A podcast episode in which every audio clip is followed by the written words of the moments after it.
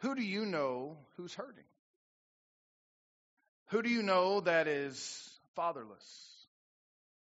Who do you know that is in desperate need of Christ? What greater place to bring them than church? Amen. And so as I look out and I see our wonderful crowd and the people that I love very, very much, we need to start filling these seats with people who are hurting, people who are fatherless, people who need hope because we have a God of hope. We have a God of hope. And if we're not sharing that hope with people who are hurting, then all we have become, all we have become, is an ark with the door shut to anyone who doesn't look, sound, or act like us. I don't want an ark like that. God made that ark and he put eight people on it. The church should be a place where the hurting come, where the sick are invited, where the fatherless are, are brought in and, and arms are put around them and loved on by the people so that they can experience the God of hope. So we need to look back as Romans 15, verse 4 through 6 tells us. Let's stand together as we read this. Romans 15, verses 4 through 6. We need to take a look back and see how God, even in the, in the Old Testament, still pointed to Christ as to what was going to happen. And we can look at the lives of those who messed up, people who made mistakes, and find the grace of God. And, and man, when, when people are hurting, they should be able to come into a church and experience the grace of God by his people. For whatever has, or for whatever was written in earlier times was written for our instruction, so that through perseverance and the encouragement of the scriptures, we might have hope.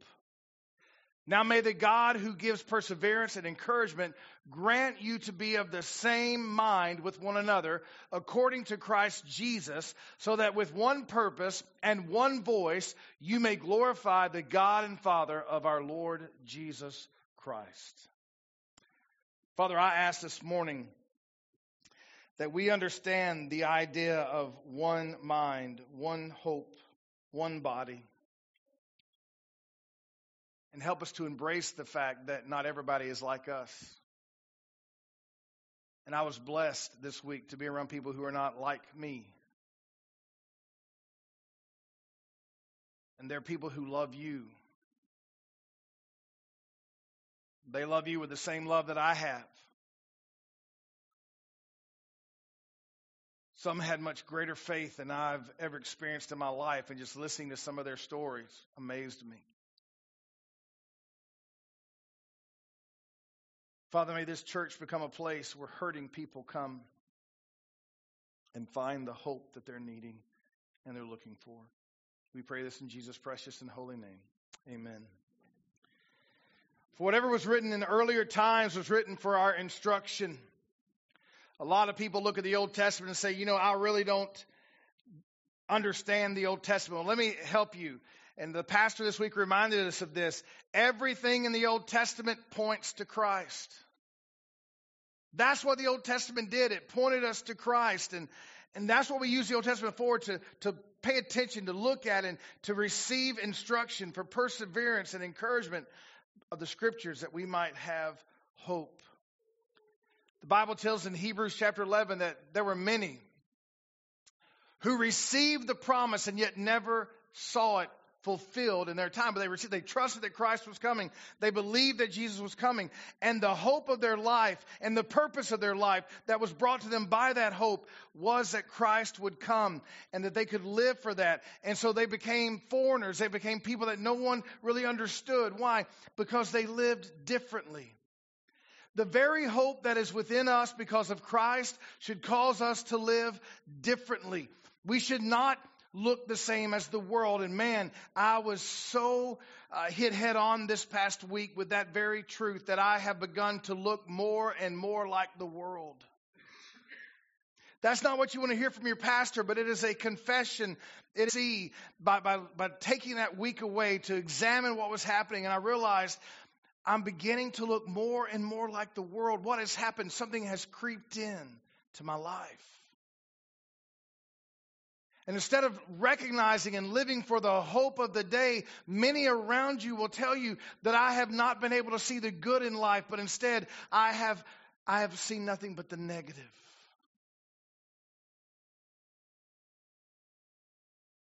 And it's really something that, that has to change. It has to, to change in, in my life first as the pastor. And if I am setting the example of, of perseverance and, and seeing the good and, and recognizing the hope of God, then it will bleed down to the rest of my family and to my church family.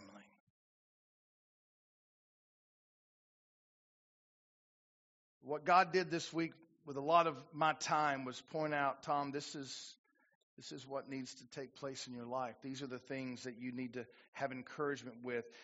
I still love you even though you aren't following me like you should. I still love you, Tom. And I love you enough to discipline you. I love you enough to get in your face with the truth and and you need to go back and remember that I am a good God and that I have blessed you beyond measure. Listen to me, Pine Island. God is a good God, and He has blessed Pine Island beyond measure. I sat and listened to the stories of churches who have had to shut their doors. There were a lot of churches there this week that had to combine their churches. They had come together and, and they they couldn't keep paying all the folks, so they took two churches in the same town and just made one. Why? Because they couldn't pay their bills anymore. COVID had, had done such a thing to them that, that, that they lost their ties, they lost their money, and, and they lost their buildings. And so those two churches came together and, and made one church. And, and, and so it, it's kind of a black eye on the community. To be honest with you, when, when one church has to shut down, people, trust me, people are always going to say, well, what happened over there? I wonder what the preacher did. I wonder what the people did. But a lot of stuff has happened. So Pine Island, I'm telling you, you, we are blessed beyond measure here. God has blessed us significantly right here at this church.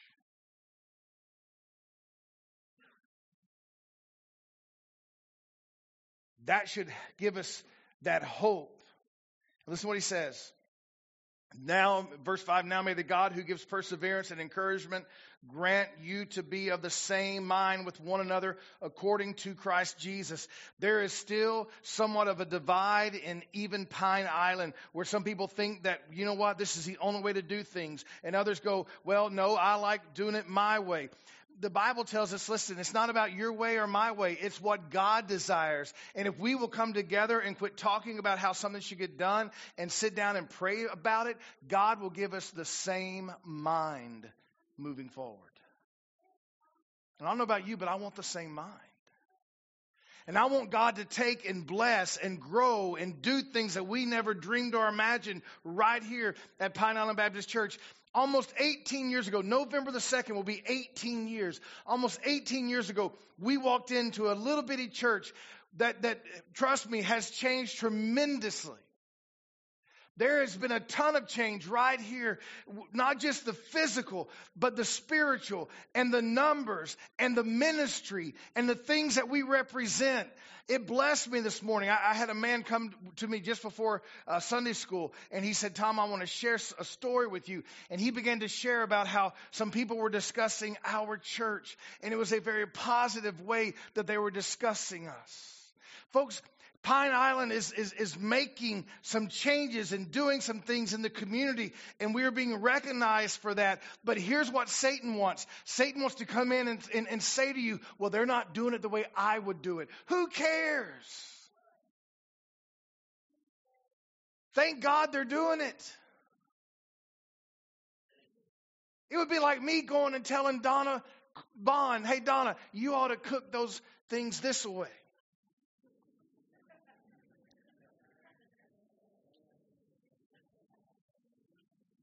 I'm not an idiot. Well, okay. not in everything, okay? I understand and I get it. I I I, I want to eat. So I'm not going to tell her that she's not doing it. I love the fact that I can turn that over to her and trust her with that and not have to worry about it. But I promise you, as blessed as we are, and she's so sweet, she would never ever say it, but I'll say it for her. There are still people who tell her, you know, if you just do this. Listen, listen to me. Now may the God who gives perseverance and encouragement grant you to be of the same mind with one another according to Christ Jesus. So that with one purpose, you, you're getting this, right? So with one purpose and one voice, you may glorify the God and Father of our Lord Jesus Christ. Satan would love more than anything to come in and divide God's church right here at Pine Island. But the goal of Pine Island should be one voice, one purpose. And that will bring glory and honor to the Father. God is so good to us.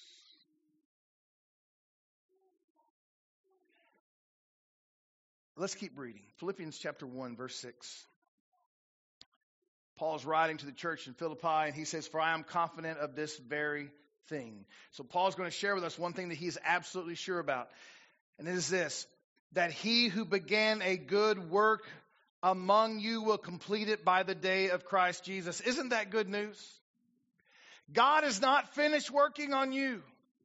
Some of you look at your spouse and say, Praise God. Right? God's not done. He's still working. And what he is doing is he is doing something that is greater than you. Ask our youth the other day, I said, Why in the world do you guys struggle in this area and that area? And one of the kids said it best I'm just not comfortable doing that. God did not call us to be comfortable. God did not call us to do what we enjoy. God called us that He might stretch us and mold us and make us into who He wants us to be. So God is doing a work, a good work. And it says in, in, in the New American Standard, it says, among you, his people. Remember, he's writing, he's not being specific, he's writing to the church, and he is saying a good work in the church. And he will complete it by the day of Christ Jesus. The question becomes, what is Christ doing here at Pine Island? You say, well, I enjoy my people. I enjoy those that I am around. And those are the people that I know. Wednesday before last, what we did, we brought our youth in and we sat them down there with the adults. And I asked you adults to adopt one of the youth. How's that going? Have we reached out to these young people? Have we prayed for them daily? Have you sent them? And I know a lot of you older folks know how to send a text. If you don't know how, let me talk to you. I will be glad to show you how to send a text. Are we encouraging? Are we doing the things that God called us to do? Are we involving ourselves into the life of our children? Because as you get older, your responsibilities now are to raise up the younger generation and bring them to a place of encouragement and purpose, just as God has done for you. For he who began a good work among you will complete it by the day of Christ Jesus. You may tell you the biggest problem we have is that we're trying to do the work ourselves. God is the one going to do it. God will give you the purpose. God will give you the things that you desperately need. Think about our kids going to camp. A lot of our kids could not have gone to camp unless you personally gave for them to go to camp. Some of you have asked, well, what can we do for the mission trip? There's still some who probably need to be sponsored. Some of them have gone to, to everything this summer. And so their, their parents are saying, yeah, I'll, I'll be glad to take sponsorship if anyone wants to sponsor my kid. But, but we need that, and we thank you for those of you who have given so much. And you blessed a child, you gave of yourself, and, and you gave that child an opportunity to go. It was a joy to watch those little little boys and little girls at Boys and Girls Camp, and the joy that they had, the fun that they had and then at youth to watch those youth be challenged by the pastor. God is still working in this church. And he will not be done until Christ comes back.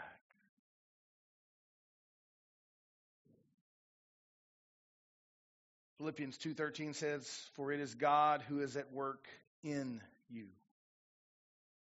For it is God who is at work in you.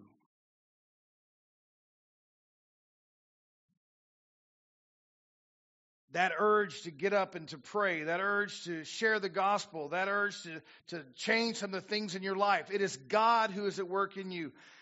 And listen to what else he says both to desire and to work for his good pleasure. Are you working outside of the church for the Lord? Are you doing more than just showing up on Sunday and Wednesday? Are people coming into this church? Do the people at your job know that you are a believer? Have you invited them to church? Or does your lifestyle at work lead them to think, why would I want to go to that church? both to desire and to work for his good pleasure. It is God who is at work with, within you. And his desires to work for his good pleasure. That's what, that's what should be within you, is to do the things that God has given us. And listen, we keep reading. This is why.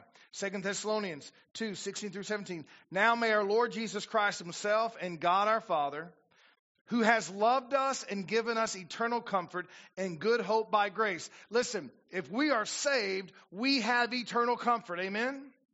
If, if, if I die, I do not want you to mourn me being gone. I am in a much better place. I am not going to be messed up. I'm not going to be sad. Matter of fact, I will finally be at that place that I long for the day where there's no more temptation. This is he who has loved us and given us eternal comfort and good hope by grace. Listen to what else he says. Comfort and strength, there's comfort and strength in your hearts in every good work and word. Here's what God laid on my heart this week. Or maybe a better way to put it is this is how God slapped me upside the head. Sometimes God, you know, anybody else in here hard headed when it comes to your spiritual life? Anybody? Just checking. Um, God sometimes has to smack Tom upside the head. Let me read this to you again. Comfort and strengthen your hearts in every good work and word. I had forgotten that a lot of the things that I'm doing, really everything that I'm doing, should be a joy. Should be a joy. I was like, man, I got to go to camp. I just got back from camp. Got to go to camp. And then Daryl said, Hey, I heard you were looking for somebody to go to camp. I'm like, Thank God. And I said, Yes, sir. And so Daryl grace so graciously and, and loved every second of it, laid in that little twin bed on that single mattress and cut the light out every night at 11. He's like, lights out. I'm not ready yet. Well, should have read your manual. It says lights out at 11. Um, but after I got there, what happened to me was God was like, you know what? It's going to rain. And it's up to you to be happy. It's not going to be sunny. It's not going to be pretty. And when it stops raining and the sun does come out, it's going to be a beautiful summer day. Yeah, steam bath outside. But as you go through that day, it's your decision to remember that, Tom, I called you to this church and I called you to these kids.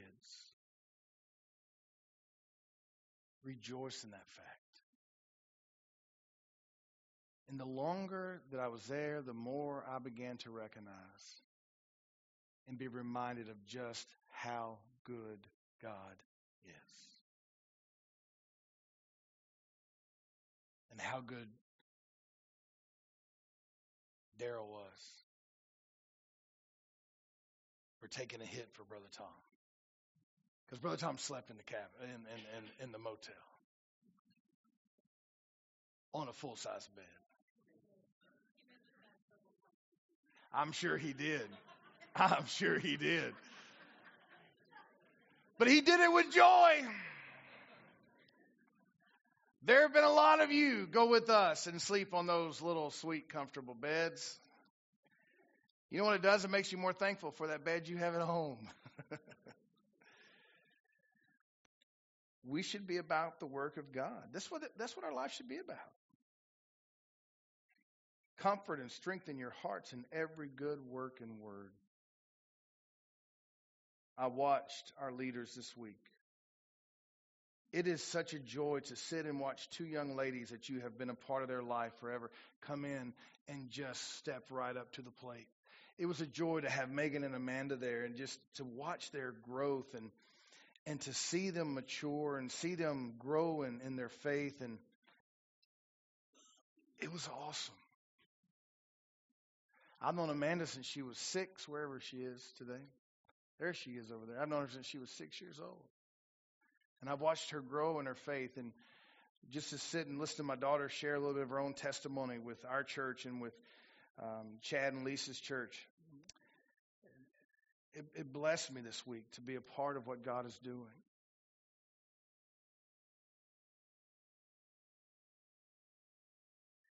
God is not done. And let me let me show you what I mean. Isaiah 55:11 says, "So will my word be which goes out of my mouth. It will not return to me empty." Some of yours is going to say what? Void. Without accomplishing what I desire. And without succeeding in the purpose for which I sent it. We have to understand God is at work among us. And because He is at work among us, we have a God of hope. We have hope for this younger generation as they grow in Christ. Those of you that are older, stretch yourself. Stretch yourself. I've, i hear people say this all the time. Well, this is just who I am. Well, if you're not who God made you to be, then that ought not be who you are. Stretch yourself.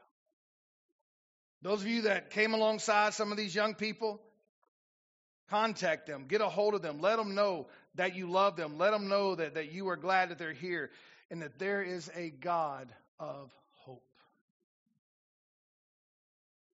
Pray with them. And when they call you right before a test and say, Would you pray for me? I'm about to go take a test. Tell them that you're going to pray that God will help them to recall everything they studied. Right? Be a part of their life.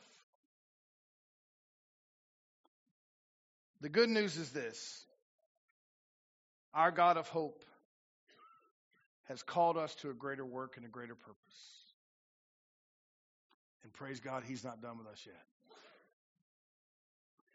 Stretch yourself. Allow God to use you even if you're in your 90s.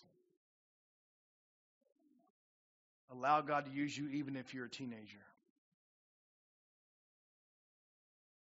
Become who God has called you to be because his hope should spur us on to greater things than we without him could ever accomplish. Let's stand together. Father, I thank you that you love us. And I thank you, Lord, that you've called us to greater things. And that we should enjoy the hope that you've put within us. Not look at it as something that, oh, now that God's done this, I got to do X, Y, and Z. But instead, because you've done this, Lord, it opens the door for me to serve and to give. Father, we thank you for all that you're doing in our lives. We thank you, Father, that you have blessed this church, but Father, may we open the doors for the sick and the hurting. May we be known in, in this area as a church that people come in and find Christ. They come in and they find hope in their hopeless situation. Let young people come in and find a father figure, a mother figure, right here in this church. Make this church your own.